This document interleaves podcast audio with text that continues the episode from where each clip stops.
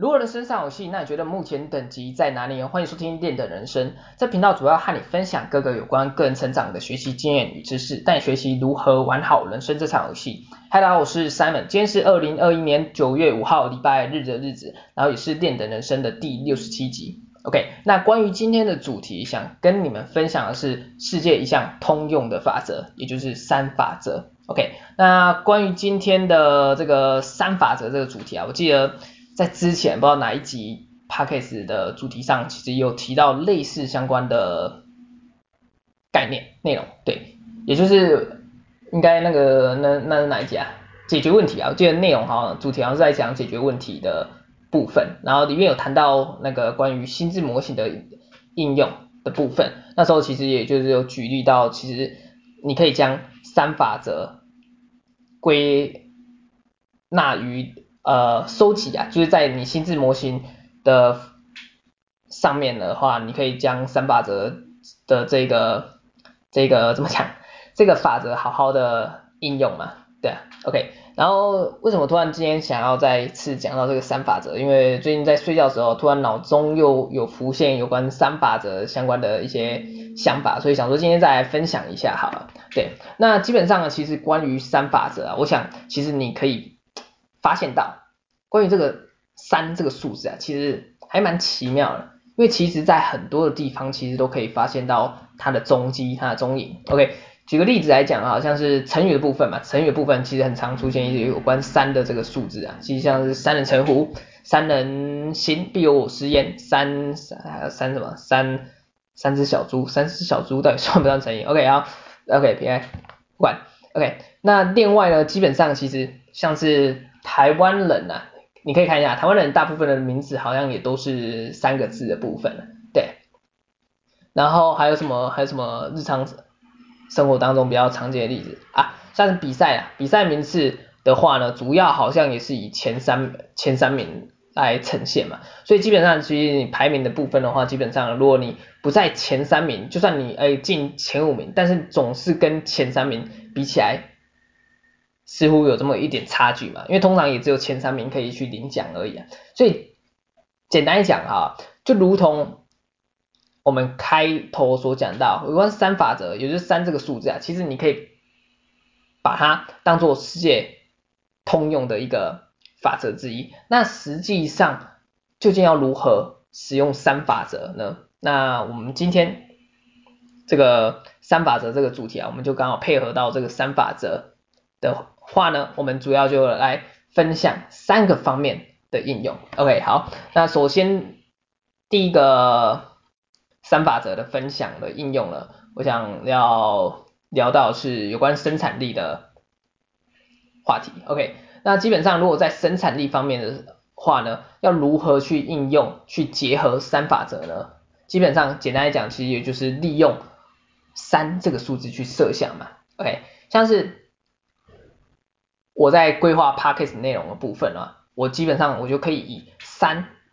个主要部分来做一个大纲的设计嘛。虽然说有时候在哎分享 Podcast 的时候，或是在开始讲 Podcast 的时候，其实可能就会可能怎么讲，不按照草稿在讲嘛。但是其实如果我先将主题规划三个主要要讲的特点是啊，其实在制作 Podcast 内容的时候，或是创造哎相关的。拍这内容的时候，其实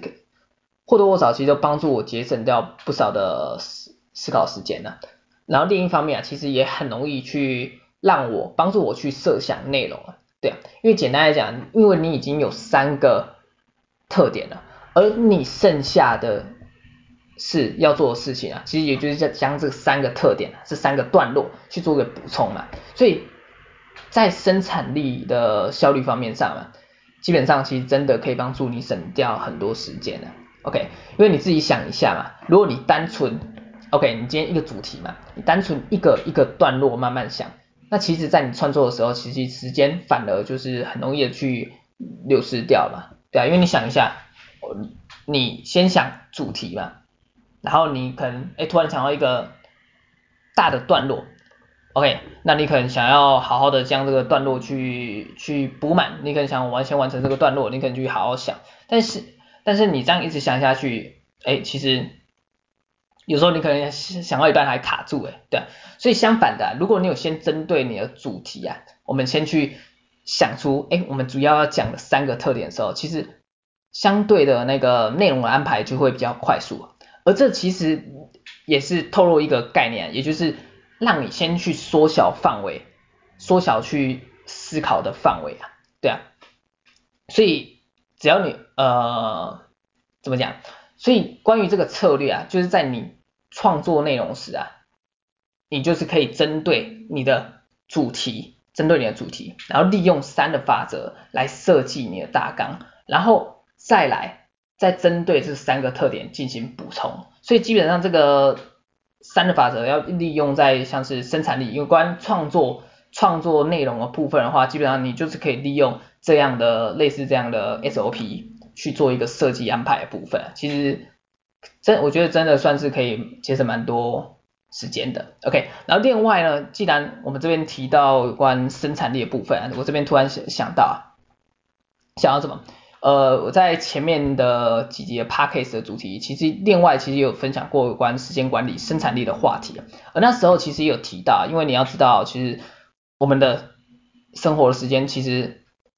都有所限制嘛，所以如何在有限的时间内去提高我们的生产力，这就是你要去思考的。OK，那这时候其实就有一个，就有个，就有产生一个时间管理技巧可以去应用，也就是说，也就是说什么？也就是说，利用时间的有所限制的策略来做事情。更简单来讲，就是如果你要提高。你的生产力的话，其实你就要懂得去限制你的时间。OK，那可能有些人听到这一点的话，你可有些人可能会担心，哎，那在限制时间下，我的做事品质要怎么去兼顾呢？对啊，那关于这一点呢、其实就要讲到一个观念，也就是说，你要你要了解到，其实你的做事品质和你所拥有的时间长短，其实没有特定的相关性。也就是你可以发现到，其实。给你的时间越多，其实你做事的品质不一定会越好，而你的时间很少，或是在一个有限的时间内啊，其实哎，时间的品质哎不一定会不好，甚至还更好哎，对啊，所以有时候可以发现到这些特点。而我记得好像有一个原理，就是专门在讲这一个限制时间的这个这个概念嘛。对啊，好像那个原理叫什么？帕金森嘛，帕金森原理，如果没记错的话，对。所以简单来讲，就是透过限制你的时间来，进而去提高你的生产力啊。OK，那我们好像扯越扯越远，扯到 OK 生产力、时间管理。OK，好，我们再绕回一下。好，所以说啊，所以说什么？所以说你可以在时间管理上或是生产力的部分加入三的这个特点。那基本上，其实，在我们基本的做事方面啊，如果想要提高生产力，其实你就是怎么讲？你要怎么做呢？也就是说，你可以让自己每天定定三个主要的任务、主要的目标，找出你今天最重要的三件事情来完成。而这其实也就是三法则的应用。如果在生在如果你要提高每天的生产力的话，那另外呢，基本上在时间管理方面啊，其实你也可以利用三的技巧啊，三的这个法则，也就是说。你可以将一天的时间切分，切割成三个等份，像是像是怎样，像是早中晚，对，像是早中晚，然后去利用这三等分去规划你一天的时间任务等等的诸如此类。OK，所以说啊，基本上在生产力方面或是时间管理方面啊，只要你懂得运用三的法则，其实可以帮助你大大去提高你的做事效率。OK，好，这是有关生产力方面。那在第二个三法则的应用，第二个三法则的应用要分享的是什么？学习，对，第二个三法则的应用是学习。那关于学习方面要如何去应用三法则呢？基本上其实就是你可以利用三法则来记忆你学习上的知识与学习上的内容嘛。OK，所以简单来讲，所以像是知识的内容。你在学习的知识的内容啊，如果要去记忆，呃，记忆什么？记忆记忆什么？有什么好记忆啊？数字好，假设你今天要记忆的知识内容是一长串的数字嘛，那你这时候利用三法则的技巧，你就可以，你就会懂得将这个数字一长串的数字切分成三个数字、三个数字、三个数字来记。基本上其实你可以发现到，哎，透过三个数字来记的话，基本上哎也会比较好记忆。而这个基本上其实让我联想到那个什么生物的那个蛋白嘛，那个那个什么蛋白啊？哦，好久没读，好久没读生物啊，那个什么蛋白？蛋白，蛋白，酸碱蛋白，反正就是有三个，它那个是有三个三个三个字母，三个英文字母组成的肽蛋白、酪蛋白。如此类的，像这个，我我忘记忘记它叫什么，OK，你应该知道我想什么，OK，好，没关系。那另外呢，关于在学习方面上，其实你也可以搭配将三的法则啊，搭配搭配什么？搭配树状图或是心智图来记忆知识的内容啊，OK，也就是说啊，假设今天我们想一个主题哈，来一个主题，来一个什么主题？来一个来一个什么啊？历史好，历史，我想历史应该是很多人在。国中或是高中心心中的心中心中的恨嘛，也还好，我也不知道，反正历史内容真的很多。OK，好，那来个历史，来个什么历史啊？我来一个《三国志》哈，三个《三国志》算是我从小到大最熟历史之一吧。OK，好，那《三国志》《三国志》主题《三国志》太大，我来来个有什么有什么战役啊？有什么战役啊？赤壁之战，举个。找一个，对啊，这赤壁之战够有名的吧？所以好，那基本上其实我们今天那就是设想一个主题，我们决定来一个赤壁之战好了。OK，那关于赤壁之战的这个主题啊，我要如何利用三的技法来做相关的学习记忆呢？所以首先你要先透过心智图，我们刚才提到就是搭配心智图嘛，所以我们怎么做呢？我们先列出中间的主题，也就是我们赤壁之战嘛。对，OK，列出来之后呢？那我们就可以开始利用我们的三的法则嘛。那利用三个法则，基本上还记得前面在生产力方那边所讲到创造内容的部分啊，其实我们就先想出三个特点嘛。那关于赤壁之战，我们先想出哪三个特点？OK，三个特点，三个特点，来一个来一个国家哈。所以我们三个特点，我就想想针对这三个三个特点，包含什么国家？魏、蜀、吴这三个国家好了。魏国、蜀国、吴国嘛，OK，好，那基本上我们就是赤壁之战，我们延伸出去三个特点，包含三个国家，魏国、蜀国、吴国。那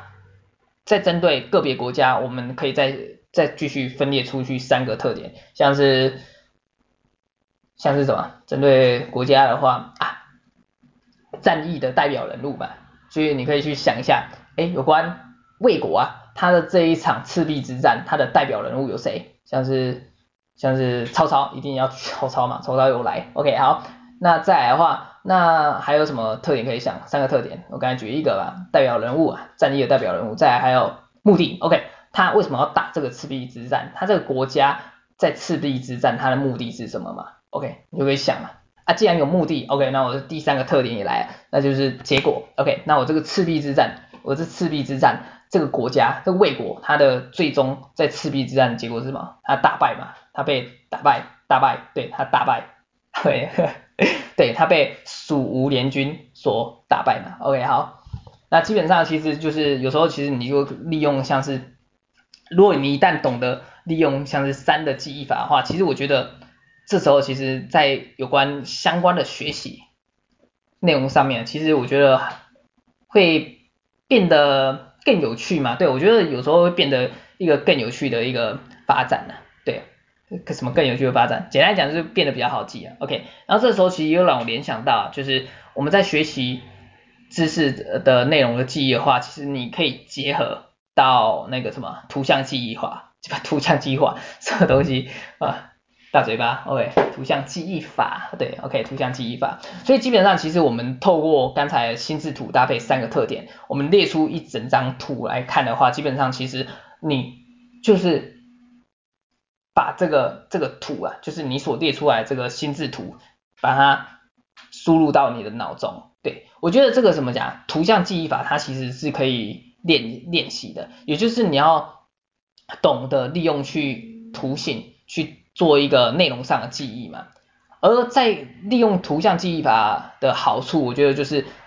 不知道你们有没有这样经验，就是呃就是你可以在提取记忆的方面上，其实会变得比较容易提取，因为你要知道，如果你用一整张呃图像来记的话，其实你可以发现到，就是你在抽取记忆的时候，你可以去沿着那个图像去找，有可能你会去想，哎，他在课本或者他在这张纸的哪一个段落有是在描述这个内容，对，所以你在挖掘记忆的话，你会比较有轨迹，而不像是你可能随记忆之后，你可能哎，我碰到这个问题，那你可能就要去你的大脑去搜寻记忆，但是你会发现。诶，我怎么没有？我好像找不太到。虽然它，你要知道，其实那个记忆其实有已经有输入在大脑里面，但是因为你没有做好相关、相关、相关什么相关性、相关的连接，所以你在记忆的抽取的时候，其实不太容易让你去做一个记忆的提取。所以很多时候我会建议你好好的训练去怎么样利用图像记忆法嘛的方式。基本上，其实，在你提取记忆的时候，其实会变得比较容易提取。OK，好，这是在学习方面上，我们好像又扯扯到不同的地方，没关系。所以简单来讲，就是在学习方面上，你也可以利用三的记忆法去帮助你去做一个内容上的记忆。其实，我觉得个我个人觉得这个是算一个非常好的一个记忆方式嘛。OK，好，这是学习方面。然后另外我们最后一个特点，我们讲到社交方面，好，社交方面，对。关于三法则的应用，在社交方面上要如何应用呢？其实啊，我们其实这样，社交方面上如何利用？首先，OK，首先好，我们社交方面要跟别人交流嘛，我们一定要自我介绍，而这个时候自我介绍你准备的内容就可以以三法则来做一个划分，来做一个设计。OK，也就是说啊，你可以为你的自我介绍先设想三个主要特点，把它。这三个主要特点加入在你的自我介绍的内容当中，OK？那我们来举个例子好了，我们举个例子来设想一下我们自我介绍的内容。所以我们可能想到第一个特点，第一个特点我们想想要想要加入的自我介绍的内容是什么呢？嗯，个性好，个性个性。所以你可能想到你的个性是活泼，嗯，可以调皮，OK？调皮 调皮。调皮，那这个捣蛋好，调皮捣蛋，OK，调皮捣蛋，OK。那第二个，刚才讲到个性嘛，那第二个我们讲到什么特点？工作好，工作，OK。所以像有些人的工作可能是工程师啊，空服员，OK。好，那再来第二个特点，刚才讲完了，我们第三个特点，想一下什么？特点，特点，hobby，哦，hobby，啊，你兴趣，兴趣嘛，对啊，你的兴趣，你自身的兴趣嘛，所以我们有三个特点嘛，所以你兴趣可能有什么？第三个特点，兴趣，你可能什么？你可能是一个喜欢唱歌，哎，可以，喜欢跳舞，OK，可以。所以我们就有三个特点嘛，包含个性、工作、兴趣，OK。那再我们就是把这三个特点所集合起来的话呢，你可能就会变成变成这样，变成一个自我介绍的段落句子嘛。所以你可能会这样这样，你可能会说，哎，嗨，你好，我是谁谁谁，然后我可能是一个这样。不是我可能，我是，喂，我是一个喜欢唱跳的工程师，OK，那天生个性活泼、调皮又捣蛋，哎，诸如此类的，哎，刚才是随意举例而已，不要不要 不要套用了，OK，好，那基本上自我介绍你就可以利用三的法则，对，我觉得还不错啊，三的法则其实真的蛮好运用。那另外呢，在我们在社交方面上啊，除了自我介绍以外，其实像是赞美别人，我觉得赞美别人。也常常会，也常常会应用到嘛，对，也就是说啊，你可以利用三的法则来下手，来下手，来来赞美别人啊，对，像是如果你想要从他的外表，外表的衣装芙蓉啊来赞美他的话呢，你就可以将他的外观切割成三个等份，分成上中下。对，那这时候你可以去想一下，哎，它的上中下的的这三个区块有哪个部分是比较有特色的地方，你就可以从中下手去做一个赞美。对，但是你要切记啊，就是因为你是从他的外表去赞美他，应该说这样讲哈，就是因为你要看他的外表，所以你要切记啊，不要用你的眼光来回扫描他的全身啊，不然他可能会觉得你到底在冲啥。对啊，OK，只要稍微注意一下的地方，OK，好。那哇塞，也差不多时间了。那我们今天今天有关那个什么三法则应用，其实老实说啊，其实还有很多地方可以去应用或去利用三法则来做思考策略或是规划。所以我说啊，我觉得三法则算是人生当中一个非常好运用的技巧之一，所以会建议你可以常常，呃，不论是遇到问题或是遇到相关的各种领域的话，其实你都可以好好的去练习怎样去如何去运用三法则来做一个做一个做一个怎样做一个解，不过对啊，解决问题或是做一个设计内容，OK，诸如此类的。好，那今天有关于有关于什么？世界一项通用的法则，三法则的应用。那我们今天就分享到这边好了，希望对你有所帮助。OK，那我们下集再见，大家拜拜。